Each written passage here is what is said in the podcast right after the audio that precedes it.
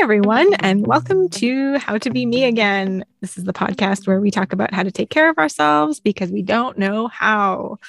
I'm Kristen. And I'm Maddie. And this is the last episode of our physical experiment. Yeah, how to be active. Yeah, how to be active. I, I still can't remember what we've called. like physical, active, whatever. Whatever. It's all uh, the same thing. Just get moving. Yeah, in exactly. some way or another. That's it. That's it. And it's um, our last experiment before the end. It's the last one for the year. Is. Yeah. Yeah. Which is like a bigger deal than I'm probably giving it credit for because like we started this a long time ago. I know, right? We've been going for a while now. I know our yeah. first experiment ran for the the span of what several experiments would. we had but some technical difficulties. We did. But we overcame those. Yeah. I think that was an experiment in and of itself that it didn't was. really get as much airtime as it deserved. Yeah. Um, but yeah, it's kind of exciting to be at the end of the year and like look back and you know, when it was when that first experiment took so long, it was like, oh, are we ever going to get onto another one? And now yeah. we've just been busting through them, and I'm like, oh, we're on. You know, this one's over, and yeah. I mean, it's the thing is though. Here's the thing I've learned is that these experiments, I kind of think of them like, um, so I am full in you know small child raising territory. Mm-hmm. And one of the things that happens with babies is they go through these things called neurological leaps, which I can't remember oh. if I've actually mentioned on the podcast before, but there are 10 of them that happen in the space of the first 18 months, I think it is. And when a child's going through a neurological leap or just a leap, they are extremely sensitive and oh. tend to be really moody and like I've got this app called the Wonder Weeks. If any parents out there are looking for it, you got to download it. Yes, it costs ten dollars. It's totally worth it. Maybe it's twenty. Can't remember. Anyway, and it, it'll show you on the calendar like a, a, little period that's kind of colored in orange and it's got a storm cloud and it's like it's going to be a stormy week but then like weeks later it's got like a, a, cloud with like a sun coming out of it so it's like that's when your kid's like really happy and it's crazy how like how accurate it is. Yeah, wow, super aligned. I was so, going to make a joke and say that my entire life has been a neurological leap. I've always been sensitive. There's always a bit of a yeah. rain cloud there somewhere. There's always a rain cloud. yeah. Um, yeah. I think that's what ends up becoming like menstrual cycles and like yeah, you know, like hormones just like come and like take over the neurological leaps. Yeah. Uh, we're taking it from here, boys. But but yeah, so with the neurological leap, like one of the first ones is like um contrast, so like black and white, you know, little babies oh, like love yeah. black and white. Eh, but the thing is, they say at the end of every leap, like they didn't learn it. Like it's not done. It's like tick, they've learned that mm. thing. They've just newly acquired it and they will continue to learn more and more of it for years to come. And so yeah. I kind of feel like that's accurate of our experiments because yeah we keep coming back and talking about intentionality and emotional yeah. stuff and no doubt we're talking about physical stuff and yeah.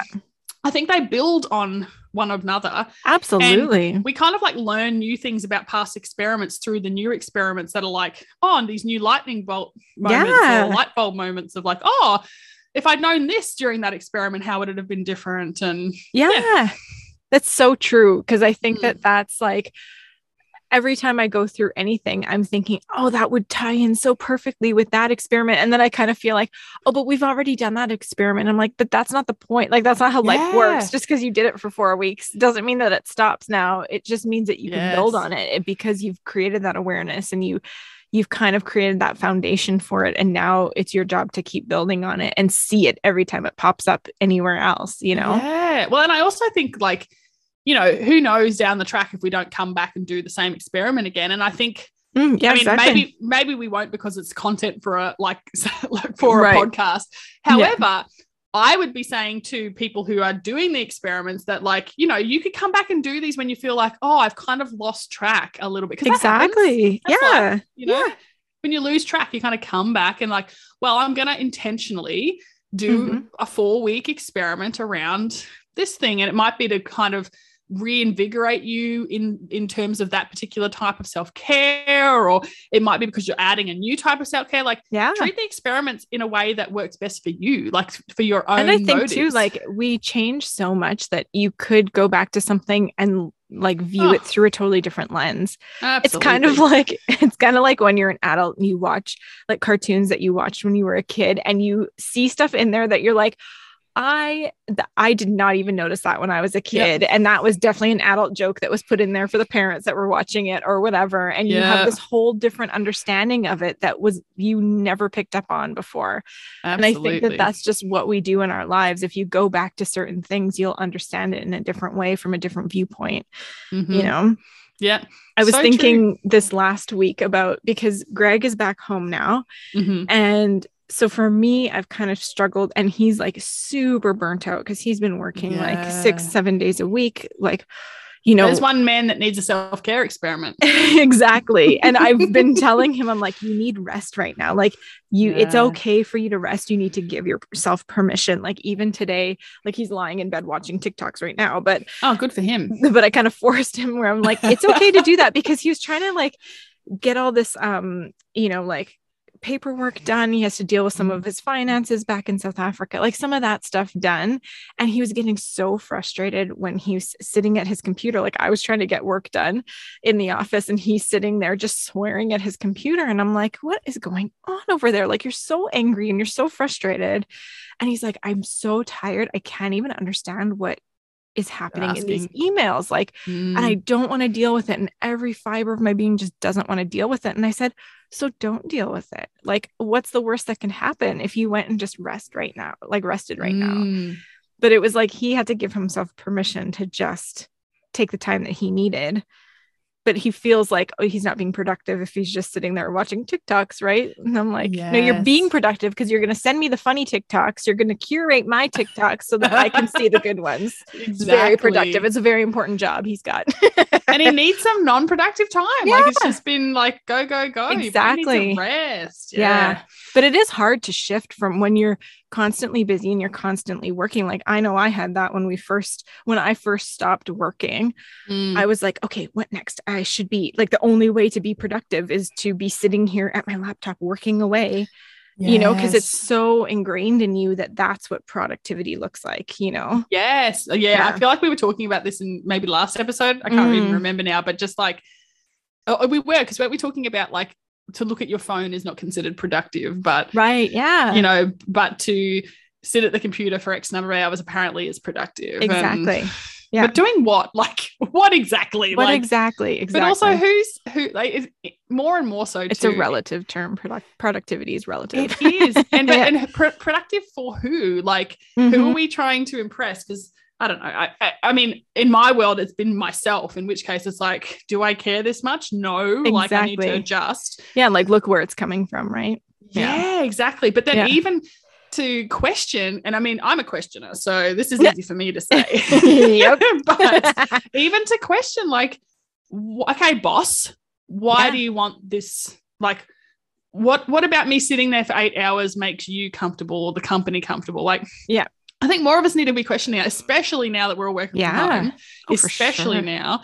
Like to go, okay, but what's more important here that I get the stuff done or Mhm. that I've sat at my computer for eight hours? well that's the thing i think most people have started questioning it which is why you see so many people changing careers right now and they can't find people to do really shitty jobs because nobody Yeah. wants to do it anymore they realize there's another way to live Yeah. there's another way to achieve th- these things that we need in life like Yeah. It's there's always though, more than like- one way to do something Absolutely. And it, but I think it's interesting because I was having this conversation on the weekend.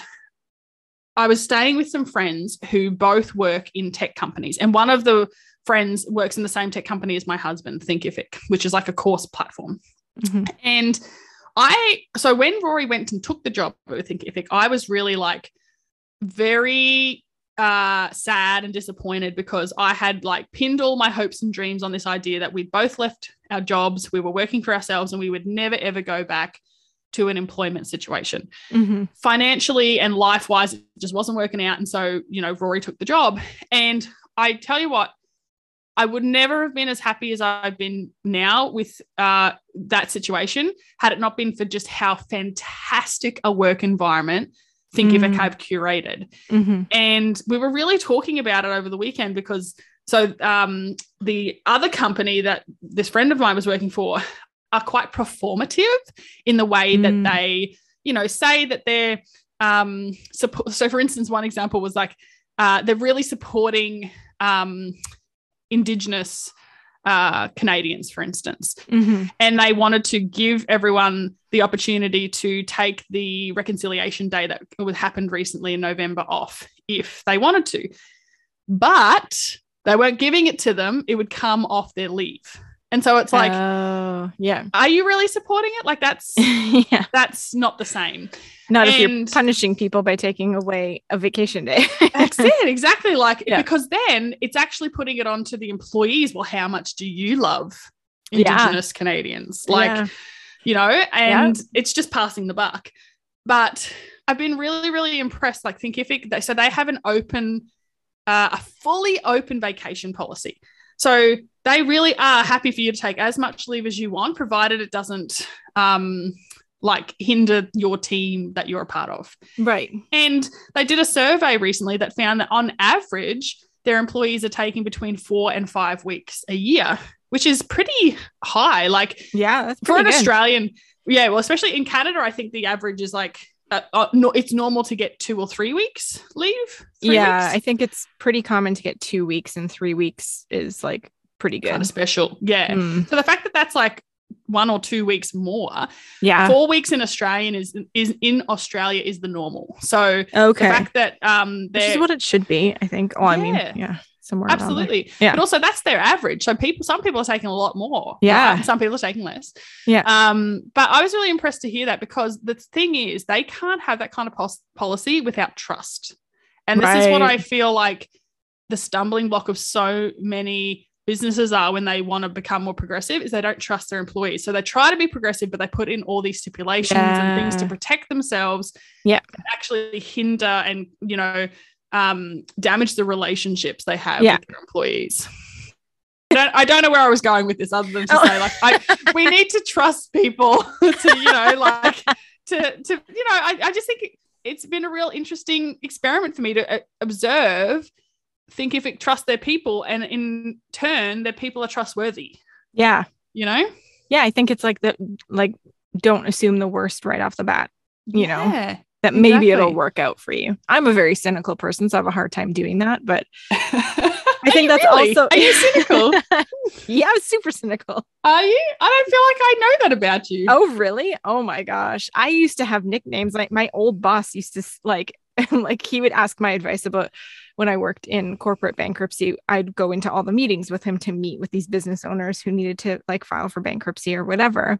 And I'd Mhm. always leave these meetings being like, that guy just fucking lied to us, like right to our faces. like he for sure stole a ton of money from these people or from the business or whatever, right? And he Yeah. would be like, You are so cynical. So he's like, Oh, what does Ah. cynical Kristen have to say about this thing, this situation? So I'd be like, Hey, you asked my opinion. Here's what it is. And I would be right. Like, I think 99% of the time I was right about things there was one one company specifically one company owner business owner that he he would cry in the meetings all the time. He was an investor and Oh. he stole a bunch of money from a bunch of old people. Yeah Wow. that was real fun. Um so he was an idiot but um he would cry in the meetings all the time and be like i never meant for this to happen blah blah blah blah blah all this stuff. And my boss totally like felt it. bad for the guy he's like this poor guy he really did try hard and it was just bad circumstances i was like are you are you kidding me like that he knew full well what he was doing and he's only sad because he got caught like That's, That's a definition of a con thing- artist. Right there. exactly Yeah. and so as we like we were working on this file for over a year and as we progressed through every step of the way it became more and more clear that this guy was just a complete con artist. Wow. and my boss was like oh you were right. Like he kept coming back to like these initial conversations that i had. I'm like what did i say after our very first meeting with this guy? I was like he's lying about almost everything. And turned out he was lying about almost everything. So yeah i had a That's funny. I actually have a couple of cynical. con artists in my life. Like yeah. my husband's father is like the epitome of a Oh con yeah, artist. my dad's a con artist. Yeah, yeah, and he's not so very good at it, but well, I'll see neither is Rory's dad. but they try. They, They- never give up. They're trying real hard. Good on them. They've really got gumption when it comes to being a con artist. So, I mean, ultimately, con con artist, con man only is- is short for confidence. Mm. Artist confidence man. So Mhm. it's really just about how confidently you can sell Yeah. something. Yeah, you know, an idea or a product, a, Yeah. you know, philosophy, way of life. Yeah. Um, and but I, but the thing is, I think once you know how to recognize one, you start to hear these stories and you see because the, the thing is though, some confidence people I really think have actually convinced even themselves of their own bullshit. Oh, for sure. That's why Right? so many of them are so good at it because if Yeah. you if you believe it, it's not a lie to you. Yeah. you're not lying to anybody. If you truly believe what you're saying, it can Yeah. come across as super genuine because you believe it's true. Mhm. Exactly. Yeah. Yeah. I mean, Donald Trump's a classic example. Like Oh my god! Yeah. incredible con- confidence man. Yeah. And, but it's interesting though. Like I watched some. I've watched a lot of documentaries on double, Donald Trump. I was one of those like weirdly curious and involved non-American people watching all the news. I can't until he was out about him. Ugh. Oh, I got like I watched. I was so religious about the political satire shows, but while he was Mm. in office, and literally the like week of the coronation, coronation. No, it's not coronation. no, There's no kings over there. please don't, please don't give them crowns. No, no, no, no, no, no. we don't need that. Whatever that thing is that they do when the new president comes in. Yeah, now I can't Um, think of the word. No, neither can I. But anyway, like pretty much as soon as Joe Biden got in, I was like, I have not watched one of those shows and I can't. I'm like, I'm so well, I like think that- allergic to them. yeah well i think like the sad thing is that trump was really good for like Content. That's the for thing. content it was like great for performers great for comedians That's great it. for all of that stuff Yeah. it was Well, just that's what I was constant gonna say is fodder I've been watching all these documentaries and like to his credit, and I don't want to give Trump a lot of credit, but to his credit, he knows how to manipulate media. He knows how to oh tell a he's really good at story. it yep and like he knew how to do all of that before the advent of like even really the internet and social media like Mhm. he knew how to reach out to the media um you know businesses to the newspapers to the magazines and to oh yeah just to the television the shows. central park five right like yes like he would get fully got those kids arrested yeah yeah that's it and Yeah. like but it was pretty incredible at his i think part of being a confidence man but also understanding how that ecosystem worked Mhm. And the thing is, I think a lot of us think he's a real idiot. And I think for a large part, he is in cer- certain ways. Yeah. However, I think he's incredibly intelligent when it comes to knowing how to uh, raise a base. Yeah. And he knew how to apply, like, you know, play to those people's absolutely deepest, darkest fears. You Yeah. know? that's the thing it's like he has a huge lack of morals like he doesn't care Yeah. about he he's a sociopath like he doesn't care about anybody yes. else but like he can still be good at things he's still Oh, very good like obviously he did a great job And we need to understand how. people.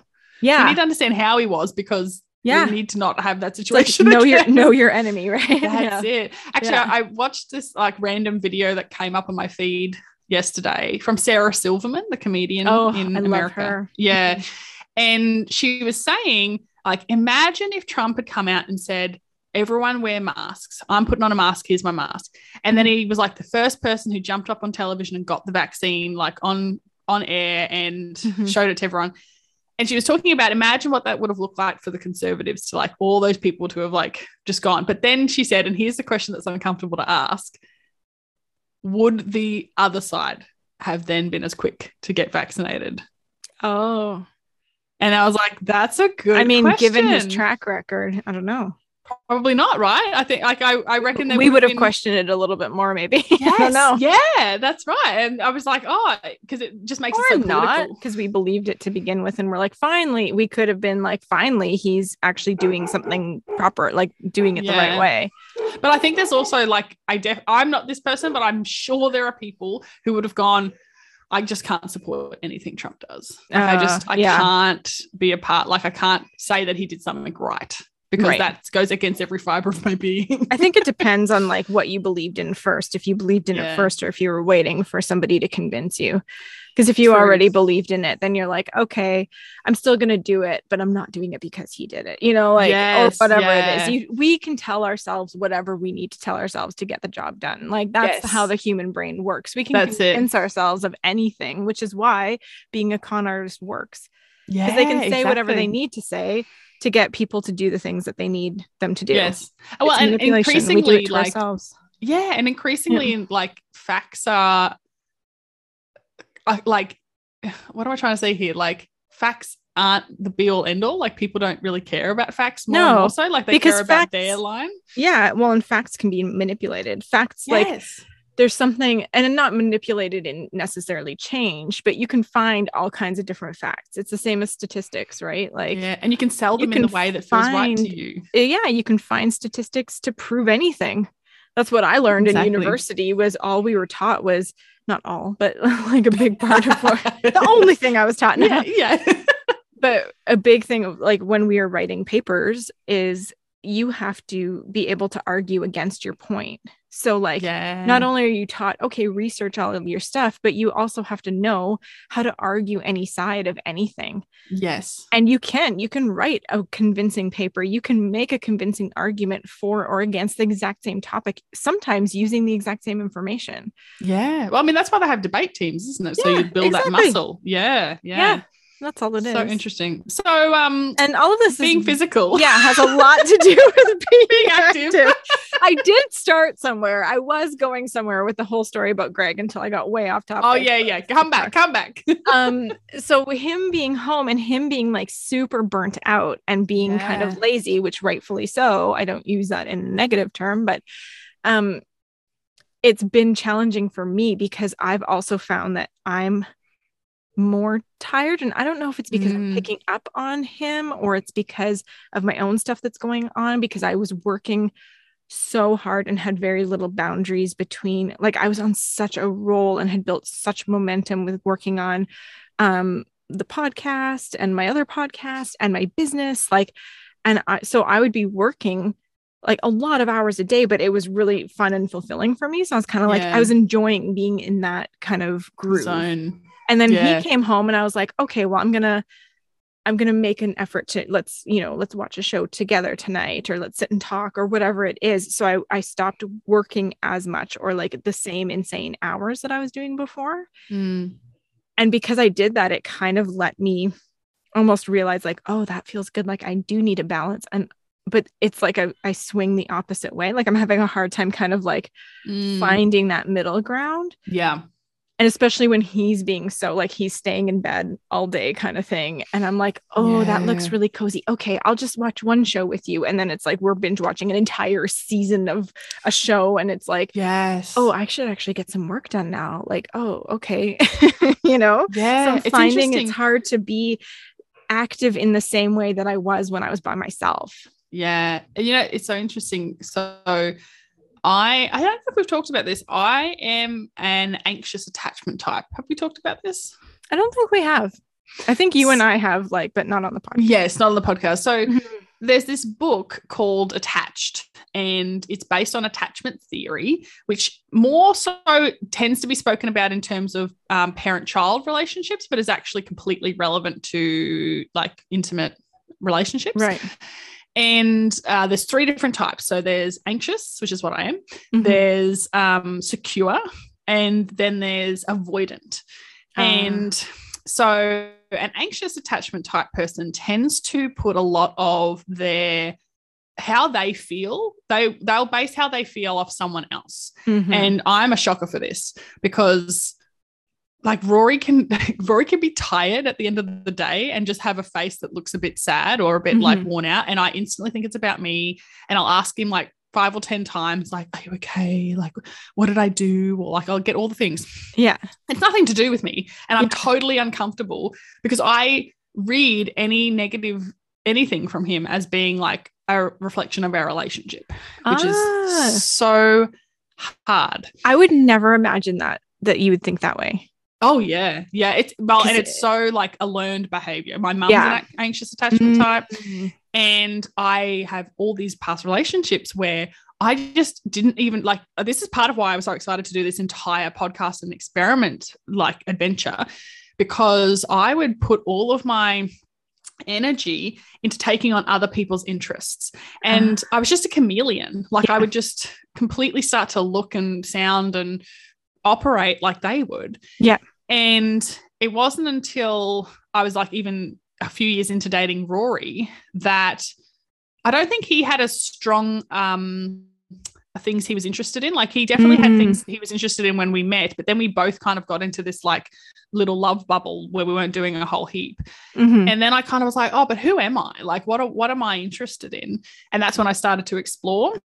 Yeah. And I just, it, it came up for me when you were saying the thing about like, oh, when, you know, when Greg's not doing stuff because it's like, oh, um, you know, he's he's kind of taking it easy and like I'm Yeah. trying to go at this pace. And it is hard when two people are on different yeah. um, paths like that because it tends to be that like one person's energy will come up to the other person's Mhm. or, or go down. Like someone's dragging the energy in one direction or the other. Yeah. So it can be hard to just like forward your head when you've got that around you. Yeah. When I really think about it, I think part of it too is um because my natural inclination is to be less active and to be more Mm. on the lazy side and more on the like that's my safety zone, right? Like that's kind Yeah. of where I feel most comfortable.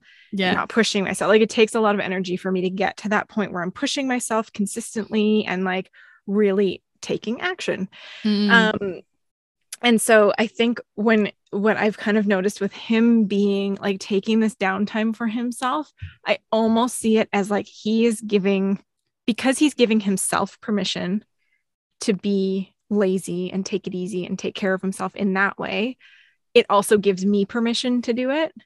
And Yeah. it's because I'm an obliger and because I'm I'm I feed so much. I'm a highly sensitive person, so I really pick up on the energy from other people yes. It's like it gives them gives me permission and i kind of get that feeling of like i have to take full advantage of it and be Mm. super duper lazy because it's fully accepted right now because he's really lazy so it's not somebody being Ah. active when i want to be lazy somebody else being active and me feeling guilty for being lazy and being Mm. you know not as active it's this weird like there's so many different layers to it it's crazy I'm curious to know what you define as being lazy. um I- Only because I, I have a very like negative view around the word and like what it means to people. mhm. But I'm curious to know what you you think of it.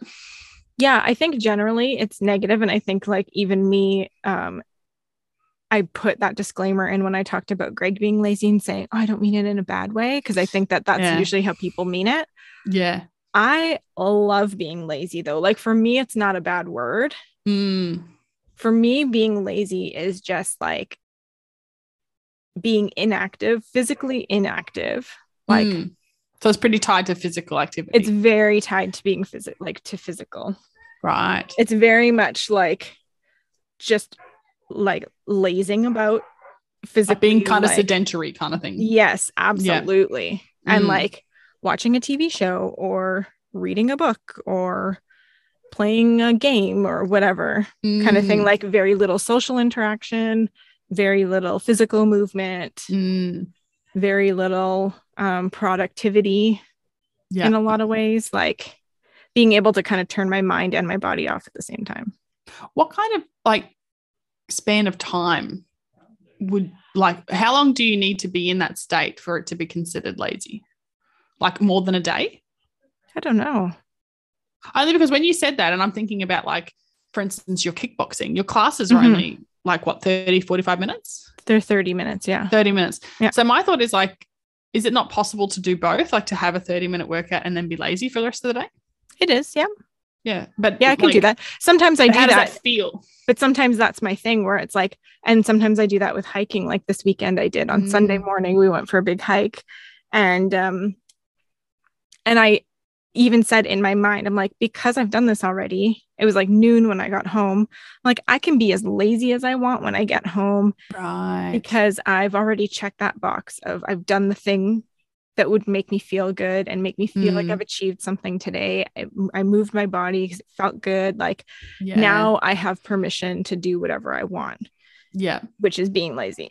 you know? Do you know what's interesting? It's like this talk of laziness actually makes me curious to even like us do an experiment on laziness in the future and like Mm. downtime because Yeah.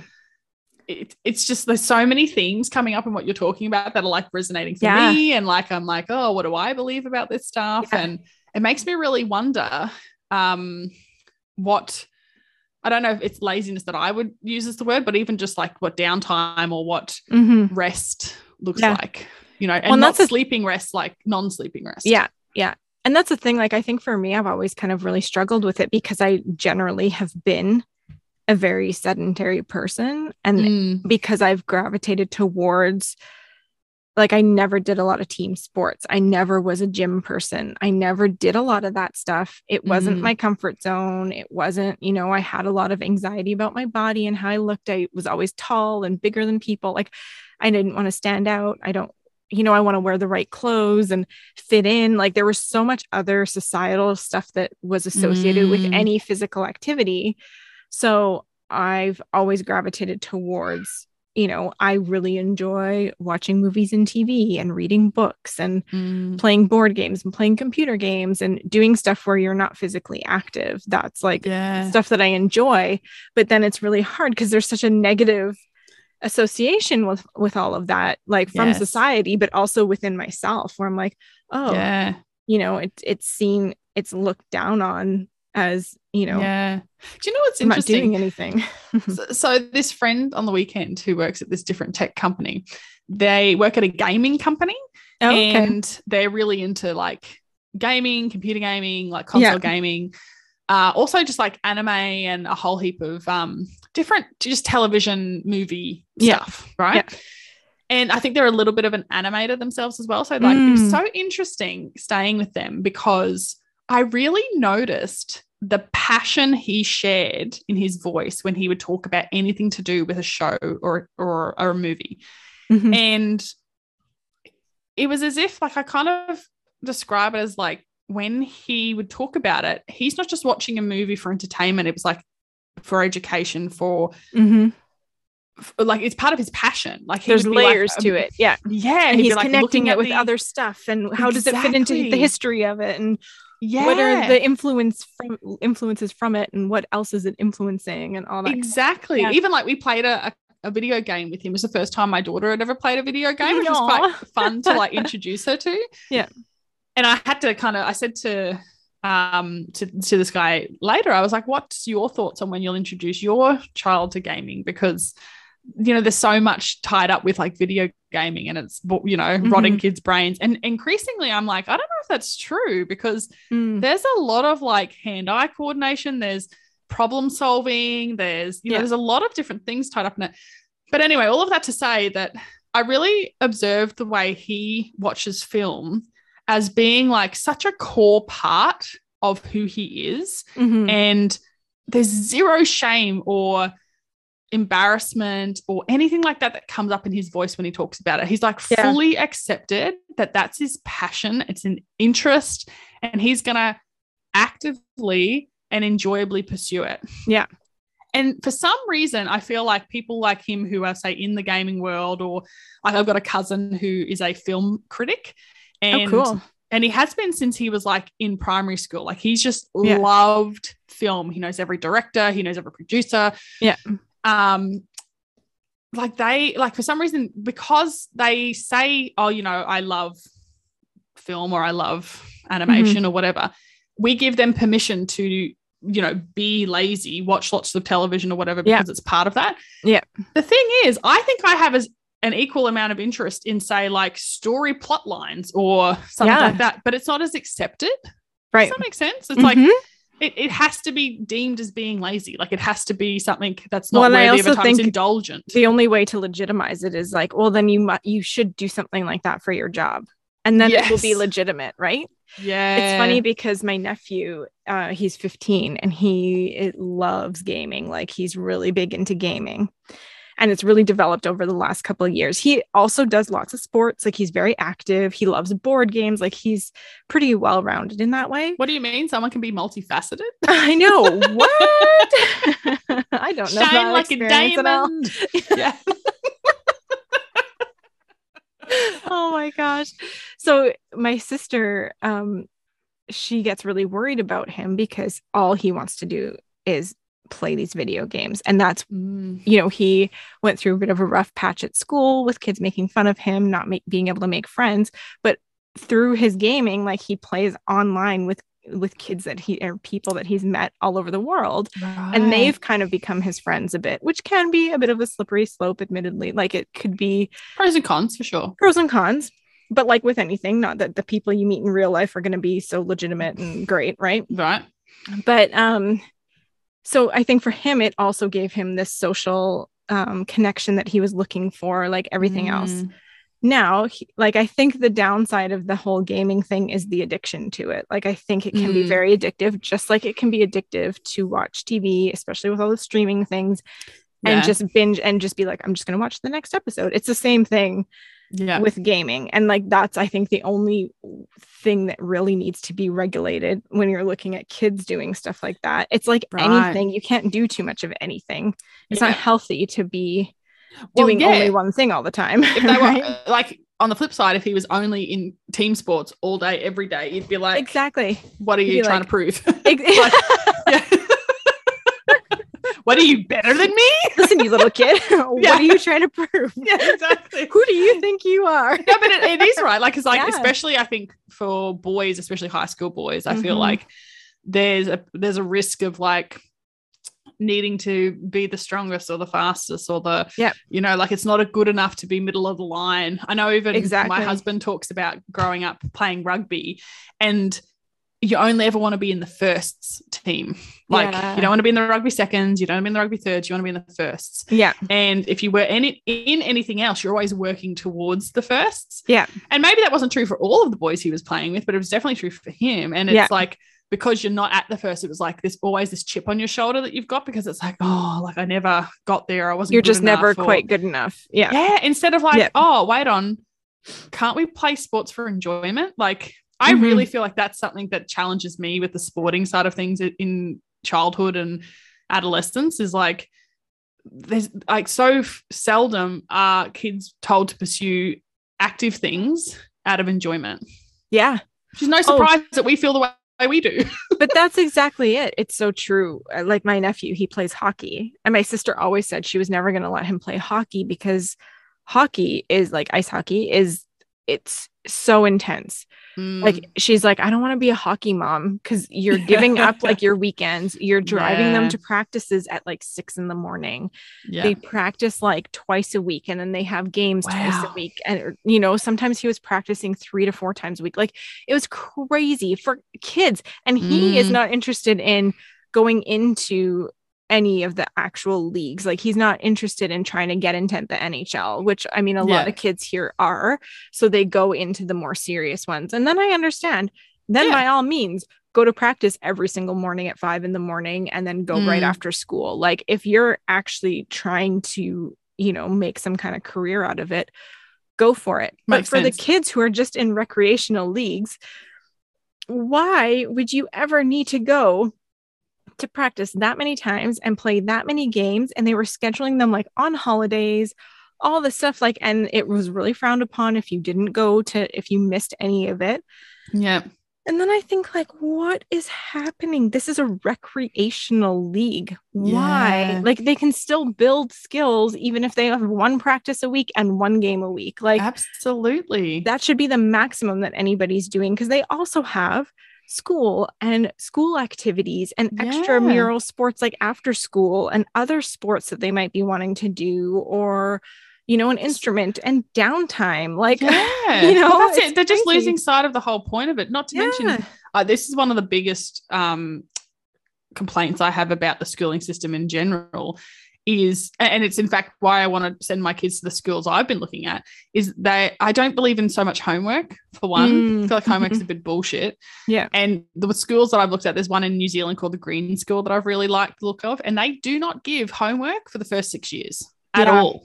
Yeah. At all. Because like why do primary schoolers need homework? That's yeah ridiculous. yeah like what are you doing yeah Oh, and then even in the high school, like the max they get, I think, at any time before they finish school is like two hours a day, yeah and that's it.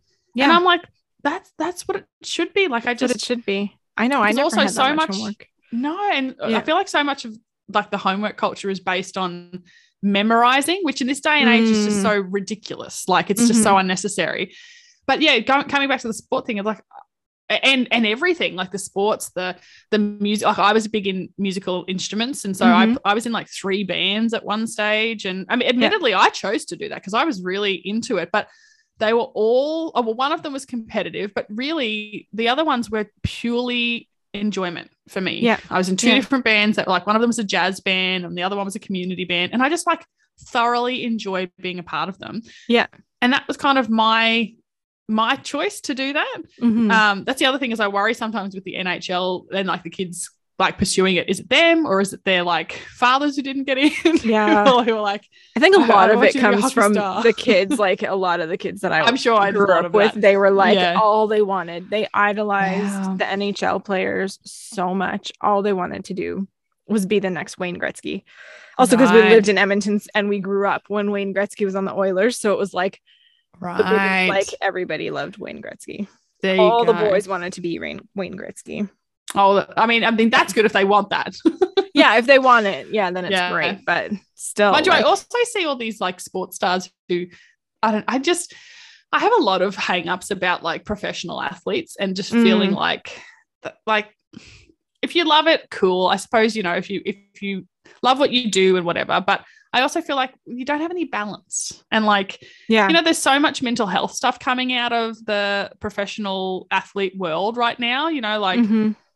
And I kind of feel like that's maybe telling of the situation that they find themselves in in order to be as elite as they are. Like yeah. that they're having to sacrifice things like that. I don't know. I just think I think I mean there's so much to like sports psychology. I mean there's enough to Yeah. it. They've got an entire type of psychology for sports Yeah. people, right? So, but I think with that like you know, I used to kind of look down because I'm not an active person, so it's really easy for me to like look down on Yeah, me oh, neither, like, sports, oh gosh, yeah. you know, like uh, like what do you have to think about or whatever. But it's like, I mean, thinking about it now, it's like the amount of mental fortitude it takes to Yeah. push through those difficult physical times and keep going and keep trying and repeatedly do the same action over and over and Mm. over again and work crazy hours and do all that stuff like it takes a lot but it almost would be that thing of like if you can apply that mental fortitude and that mental ability to push through those things and Mm, apply it to other aspects of your life so that you are a bit more well-rounded and yeah. you know leave the room and and realize that as much as sedentary people need you know you know like um like people who maybe are more in their heads and focused on the cognitive side of things where it's like I get a lot out of watching a show or thinking or daydreaming or writing or doing those things versus Yeah. being physically active. Mm, you know, as much as for me, it's important to have the balance of physical activity in my life, it's also very important for highly athletic people to have the balance of that cognitive side and like, mm, and the imagination and the intellectual side and, you know, exploring those avenues as well and Yeah, appreciating them just as much, which I'm sure would be a different muscle for them to flex, you know? yeah. Well, and Yeah. I feel like it's kind of. I've, I remember I worked for with a woman once, one of my clients who was a harp teacher, Oh, cool. and she used to talk about this thing called cross training, and not in not the way we think of cross training in the Mm. athletic world, but more like cross training your brain. So, like she would go um, flamenco dancing, and she would um like work out and she'd do these things that actually helped her harp playing in different ways because she was Ah. cross training whether it was her brain or like her muscles to be able to like stay in the position of Yeah. playing the harp or she did all these different things and it makes me think just to what you were saying there is it's like i think the mental um, stimulation or the um, pursuit of you know intellectual brilliance or whatever for someone who maybe is a sports star is like a form of cross training because inevitably it will impact on their game in some way shape or form Absolutely. even if it's just having enough space from it they feel very invigorated to come back Yep. but yeah i think like that cross training thing is quite important to Well, and I think keep that well balanced. Yeah, and that's a perfect way to describe. I think what I was talking about on the last episode, even that for me, since I've put that focus on being active and I've Mm, made a point to physically be moving my body, even in those small moments, um, you know, it's I've I've found that my mind is much more active. Like I've found that Mm. working comes a lot easier. Like Yeah. and sitting down and applying my brain because it's like it's like everything's just moving a lot faster and I'm able to be a lot more creative than I was before. It's like I've got this energy and I Mm. that I really attribute to adding that activity into my life because I think it's kind of it's it has made me a bit more balanced and it has helped me lift up the other you know all the mental processes and the creativity and the intellectual pursuits like it lifts it up and makes it a little bit easier to do Yeah, know? absolutely. Well, I also think for me, like, there's something to be said for getting that energy out of your body because I feel like too when it's and like I can be a little bit woo sometimes, but like Mhm. having that all stored in your body. And then you're sitting at a computer and trying to get work out and you're getting antsy or like getting up Yeah. in your head. I feel like it's almost like there's an abundance of energy that needs to be let go. And so like you go for a walk and you let it out and you Yeah. come back and like you're kind of like I'd almost describe it as like being jittery without it like Yeah. being the, the true physical like jitteriness, but Yeah. it's like you're internally jittery. Like you need to go and like work the jitters out so you can come back and just be Yeah. calm and you know Yeah. bust out what you need to do. I think it's almost that almost like having a bit of a restless like being a bit restless where you're like yes. okay I've got to like I've got to do something to settle that part of me and then I can apply myself in a different way you know Restless is exactly what I was meaning. Yeah. you, you hit Yeah. the nail on the head for Yeah. sure. yeah I think, yeah, it's interesting. And it definitely was an interesting challenge, you know, looking back at this whole experiment of Mm, like the irony that I was not able to, that I wanted to do it because I was feeling so good from kickboxing. And I was Yeah. like, yes, this is so important. It's helped me so much with Yeah. everything else. And then the second we started the experiment, I wasn't able to kick- kickbox. But that was the ch- challenge in and of itself of like, okay, well, what next? Like, yeah. how do you find that because you're not going to be able to go kickboxing every single day for the rest of your life like that's just not Yes. realistic feasible. so you Yeah. need to find the things to put into your toolbox the things that you can depend on the things that you can turn to when you've got a spare minute Yeah. or spare 5 minutes or a spare hour whatever it is like you have to be able to find those things that you can do that will give you that same that same feeling. that same feeling like that same level of activity you know Are you back to kickboxing yet? i will be soon Ooh, I was going to so say, that being said, I'm super excited to get back to kickboxing. But I mean, that's good because I, I think you go with a different perspective, sli- you know, even slightly, you know, to Mhm. kind of what. Actually, here's a question for you: What will you do differently having had this time off? Is there anything you do differently going back to kickboxing? um, I think that I will. Um, I don't think I'll do anything differently necessarily to do with kickboxing, but I think that I will go into it feeling feeling okay with not having to be as intense with it. Like Mm, when I first started it, I was like, I have to do this five days a week and at least, and then work my way up to at least like six days a week and see, you know, maybe I'll do it every day kind of thing. Like yeah. it's the only way I can sustain that level Mm, um, for the time being. I wasn't planning on doing it indefinitely in my life, but you know, for a good chunk to just really intensely attack this this experience. yeah. Um, and so I think this has kind of taught me that it's okay if I'm not treating every activity with the same intensity because Mm, each activity has its own purpose in a way. yeah, you know, it's like nice. I really want to still make sure I'm building my muscles, but it's also really important to just stretch and it's really important to just move and go for a fast hike. It's really important to go for a slow hike. And, you know, like every kind of activity is valuable. You know, like it doesn't have to be because that was, I think, my preconceived notion with the kickboxing was, oh crap, how do I how do I fill that hole with something that's equivalent? That's the same as Mm. kickboxing. And it's like, well, you can't to fill it with kickboxing. You'd have to do kickboxing, you know, like yes, nothing is going to be exactly the same thing to fill it, you know? Yeah, absolutely. And, you know, how we talked about last episode of like looking down on certain things for, you know, oh, it's not as worthy or it's not good enough kind of thing. yeah, yeah, It's like being able to see the value in everything that even if I'm doing, you know, don't do any one chunk of a half an hour of exercise a day. If I do Mm. six times, take five minutes throughout the day and work my muscles in a certain way, it could be just as valuable. It might not be Mm. equivalently valuable, but it could be, it's still valuable, you know? absolutely. So, I love that. Yeah. I think for me, it was definitely like I found activity in different ways than I was expecting. Yeah. Like I initially really set out to do like the walking and that's definitely not turned out the way that I'd hoped purely because I just find it so challenging as I've said time and time again with the like the very short amount of daylight and mm-hmm. the fact that it's so rainy and now it snowed today like I just don't see that I'm I'm not interested in pushing myself to get out there because I actually think the act of like pushing pushing through to like get Yeah. to my walk is detrimental. Yeah. Um but I started doing more like stuff that I could do around the house. Like I, Mm. I like I think about 3 weeks in a row I did like one say like 20 to 30 minute session of like raking the leaves in the backyard. Yeah. And I find, for one, I found that hugely enjoyable because as a perfectionist, seeing all the leaves come together and having these little clean patches of grass was like chef's kiss. um, but it was just, I don't know, I liked the movement of it. It gave, and also Mhm. like I was doing it when I was watching the kiddos play in the backyard and it was like a nice way to like pass the time without just like watching Yeah. kiddos play and having them ask me a million questions. Like when I was being active, they would just go and like keep themselves entertained. And it was like, Yeah. oh, that's that's quite nice. Yeah. so I like that. And even today, like with the snow, and I took the kiddos out and we built a snow person. And that was Mhm.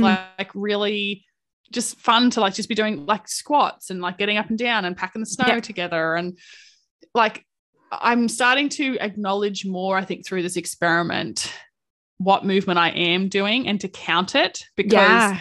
the other thing too is I think when you're chasing after little kids all day, you don't acknowledge all of those minutes you spend on your feet chasing or wearing children or whatever. Yeah. Um, and and then I feel bad for not doing something more traditional like going for a walk or doing a workout. Exactly. So that was really, I think, a big thing that came up for me this experiment. But then also, just as part of being active, also, and and, and acknowledging how busy I've been taking care of kiddos, uh, like kind of better understanding my energy levels Mm. because I, you know, especially like this last weekend, I was so burnt out and I had forgotten. I had, you know, I, I realized that over the weekend, it was the first time I've ever traveled with both the kids. like- oh. yeah, like never- overnight traveling, right? Yeah, yeah. Yeah. Like we'd moved house, but Mhm. we hadn't like packed everything into the car to go and like stay someplace for a night or two. We actually went Yeah. for two nights. And I was sitting, I was packing up the car and I was like, gosh, this is a lot of stuff. like, do we need all of this? But we did. We used Yeah. all of it. Yeah. And and yet, like weeks before, we'd had some parents with their new, you know, like seven month old baby come over and they'd brought so much stuff. And here I was judging them, like, gosh, these first timers, they got no idea. And meanwhile, I was like, no, that's just what it takes to travel with a baby. I had completely forgotten. Yeah. Um, and so through, and you know, it was just a good uh, reminder for me to go, oh, it, it takes a lot having kids. It takes a lot to do things with kids and to, you know, go Yeah. and travel and see people and the ec- energy e- output is high and they're Yeah. in unfamiliar environments so they're asking more questions than normal or they're upset more than normal and i think just understanding my activity levels and also like letting it be okay when i'm like i just need to do nothing Yeah. like yeah. i need to lie down like yesterday after coming back i just like lay on the couch all day and Yeah. watched just show after show fortunately there was lots of great netflix stuff that came out over the week so i was like i got some stuff to catch up on but yeah, I think that was my biggest takeaways from this experiment. I'm really pleased that we did it because it looked very different to what I thought it was going to look Yeah. like or what I was, thought I was going to expect of myself. I think for both of us, Yeah. it looked exactly opposite of what we thought it was going to look like. it really did. I know. like I was super eager about it, and you were like dreading it a bit. yes, I was. I was dreading it a lot. Yeah. like, but yeah, no, it turned out to be really different. And I think it just was lots of challenging of my old beliefs Yeah. around what um being active looks like. Well, and I think that Yeah. that's so important is that acknowledging the activity that we're already doing. And by acknowledging it and being aware of it, it also makes it easier to rest because Yes. we don't have that thing holding like hanging over our heads that, oh, I didn't do my half an hour or my hour of activity, like, or I didn't go to the gym. It's like, Yes. yeah, but you were doing all day like you went out and did this and like yeah. all of these other things so you still still were active and that's okay like it's Yep. you still were doing something and it doesn't always look like what we think it's going to look like and that's okay Absolutely. Yeah. Yeah. Yeah. Absolutely. So thank you for telling Awesome. me to do it. you're welcome anytime i'm fine telling you doing to do things that you don't want to do Wonderful. like get underneath water that's freezing, freezing cold. yeah exactly Just challenge me. just Um, challenge you And i'm really excited, like we talked about at the beginning of this episode. Like I'm excited for the uncoverings of beliefs and the Mhm. the new awareness to come around this particular experiment as Yeah. time goes on because I feel like this was just the beginning of a real accepting of my own activity wants and needs and Yeah. Awesome. Yay. Well, as always, you guys can find us on Instagram. We are at How to Be Me Again. And I hope that you guys leave some comments. Let us know how your active experiment is going if you're doing it. I hope you are, even if it just means that you're just becoming aware of the activity you're already doing. Um, that's a huge part of it. And we, this is our last experiment of the year. We Oh have some, we have a holiday episode coming up for you guys next week. And then we've got two episodes dealing with a new year. So one will be looking back and doing a review of the year that's just happened. And then the last episode of the year is going to be looking forward and how we are going to find out how to be ourselves in 2022. So we hope that you join us with all of those fun things. And um, yeah, we'll talk to you next week. Okay, bye. Bye.